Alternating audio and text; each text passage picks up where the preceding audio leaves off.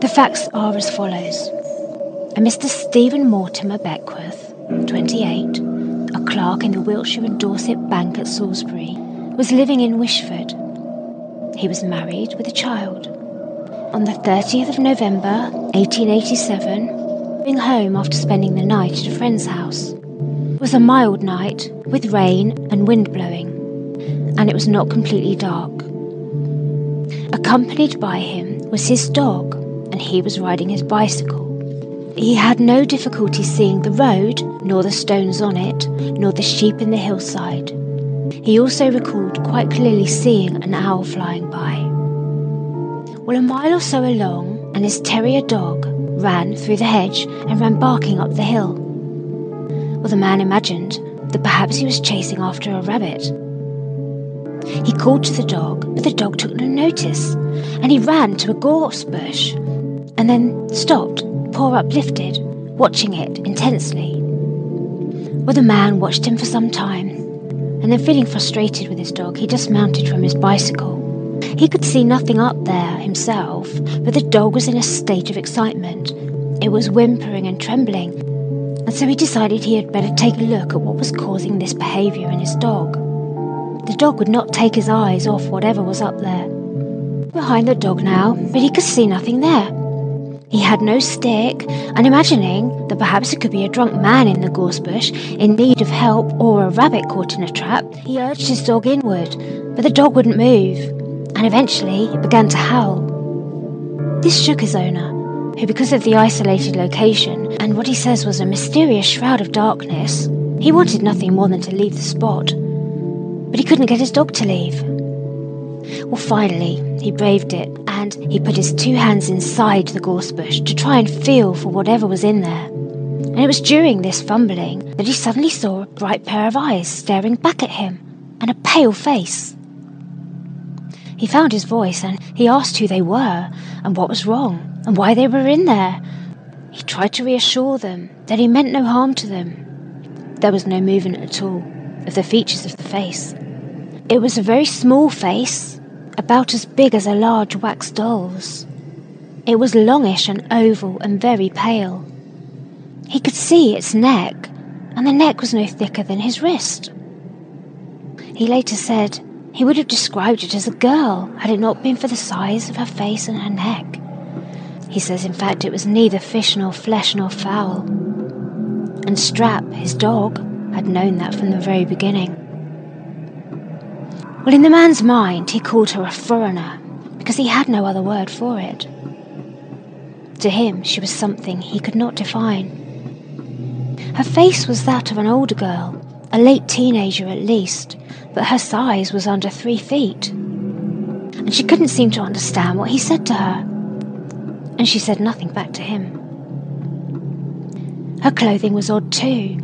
It seemed almost like it was made of cobwebs was all of this that made him suspect her of being something outside of his experience. Suddenly he heard footsteps and a torch coming up the hill toward him, and it was the local policeman. The man told the policeman immediately that there seemed to be some kind of foul play at hand. He didn't know what else to say. The policeman followed the direction the man's head went in, as the man indicated the girl had in his arms, having pulled her out of the gorse. But the policeman couldn't appear to see anything in his arms. In fact, he made a joke and then walked off back down the hill. Now the man really did know something was wrong. However, he didn't feel he could just leave her there in the rain and the darkness, so he took her back home with him. When he got home, his wife was waiting anxiously at the front door, looking out into the darkness, worried that he was so late. When he began to explain what had happened, it became evident that just like the policeman, his wife also couldn't see the girl. In fact, she placed her hand on the handlebars of the bicycle where he had propped up the girl to ride home with her. His wife's arm went straight through the girl. It was as if my wife had drilled a hole clean through the middle of her back. Her hand went through the skin, the bone, the dress. How, I do not know. He couldn't bring himself to take this invisible creature into the house with him so we put her in the dog kennel. I blame myself for it, myself only. he was later to say. He kept the small child in the kennel for almost six months. She shared the kennel with his other dog. He fed her, though she never ate anything. She spent her time dancing and playing with the two dogs. Then later she would play with his own child, a four year old girl. The little girl would never tell him that she was playing with the other strange girl, but it was evident that they were. The four year old denied it. She too could see the strange girl, though his wife never did. We might have been spared if, on the night I brought her home, I had told my wife the whole truth. And yet, how could I? Is not that an absurdity? But the sequel was no absurdity. Now I come to the tragic part of my story, and I wish that I could leave it out. But beyond the full confession I have made to the police and the newspapers, I am to blame. On the 13th of May, she and my daughter disappeared. The search party covered a radius of miles, searching every fold of the hills, every hedgerow. I told my wife, the Reverend, and the police about the strange girl I had been harbouring. Circling about the cage seemed to be the most important business of her life. She was always at it, and I shouldn't have called it restlessness so much as busyness. She was most happy when so engaged. She used to sing. Her eyes were bright when she was dancing, with mischief and devilry. I can't avoid that word, though it does not describe what I really mean. She looked wild and outlandish. She was teasing the dog. She did look wicked, there's no mistake. Able and willing to do wickedly. But I'm sure she never meant to hurt the dog. They were firm friends, though the dog knew very well who the master was. I noticed that she had a kind of pity for us. A kind of contempt, perhaps, is nearer the mark.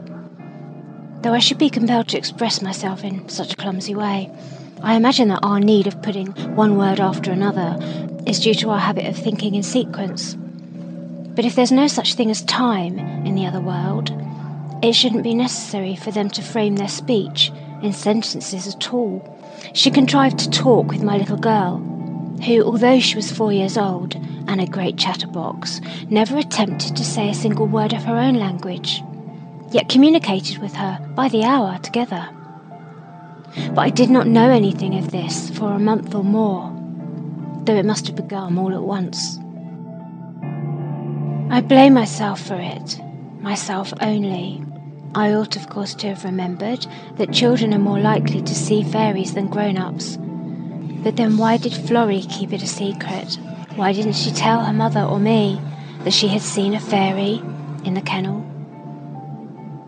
The child was as open as the day, yet she concealed her knowledge from both of us without the least difficulty. Now I come to the tragic part of the story, and I wish with all my heart that I could leave it out. But beyond the full confession I've made to my wife, the county police, and the newspapers, I feel that I should not shrink from any admission that may be called for me of how much I have been to blame. On the 13th of May, my daughter, the dog, and the creature all disappeared. It was a day I remember well, one of wonderful beauty. I'd left all three of them together in the water meadow, little thinking of what was in store for us before many hours passed. The creature had been crowning my daughter with a wreath of flowers. She'd woven marigolds together, far more deftly than any of us could have done. I don't doubt now, but she was bewitching my daughter by this curious performance. But fool that I was, I thought nothing of it at the time, and I cycled off to Salisbury, leaving them there. At noon, my poor wife came to me at the bank, distracted with anxiety and fatigue. She'd run most of the way. She gave me to understand. Her news was that Florrie, my child, and the dog could not be found anywhere. She said she'd gone to the gate of the meadow to call them in, and not seeing them, getting any answer, she'd gone down to the river at the bottom. Here she found a few picked wild flowers, but no other traces of them. There were no footprints in the mud, either of the dog or the child. Having spent the morning with some of the neighbours in a fruitless search, she'd now come to me. My heart was like lead, and shame prevented me from telling her the truth, as I was sure it must be, but my conviction of it clogged all my efforts. Of what avail could it be to inform the police or organise search parties, knowing what I knew only too well?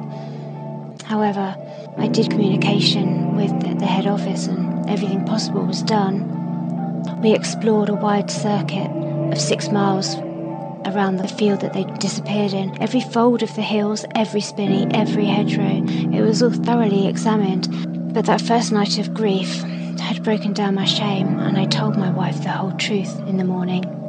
In the presence of the Reverend, and in spite of his absolute incredulity and scorn, the next morning I repeated the same story to the Chief Inspector of Salisbury Police. Well, the details got into the local newspapers by the following Saturday, and then I had to face the ordeal of the Chronicles, the other London journals. Most of the newspapers sent representatives down to the village, many of them with their cameras. All of this, all of this hateful notoriety I brought on myself, and I did my best to bear it like a contrite, humble Christian. We found no trace of our dear one, and never have to this day. Bran, too, has completely vanished. I have not cared to keep a dog since. Whether my wife believed my account, I cannot be sure. She's never reproached me for my wicked thoughtlessness, that's certain.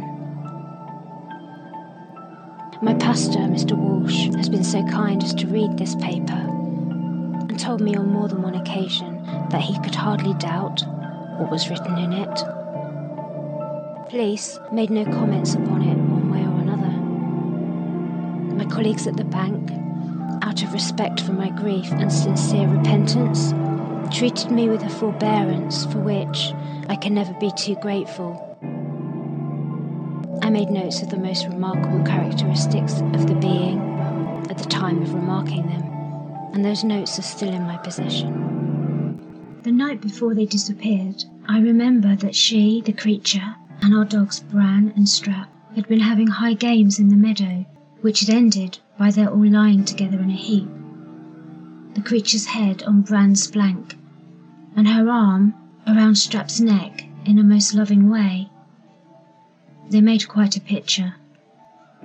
I found poor Strap stiff and staring the next morning, the creature and Bran still at their games just the same.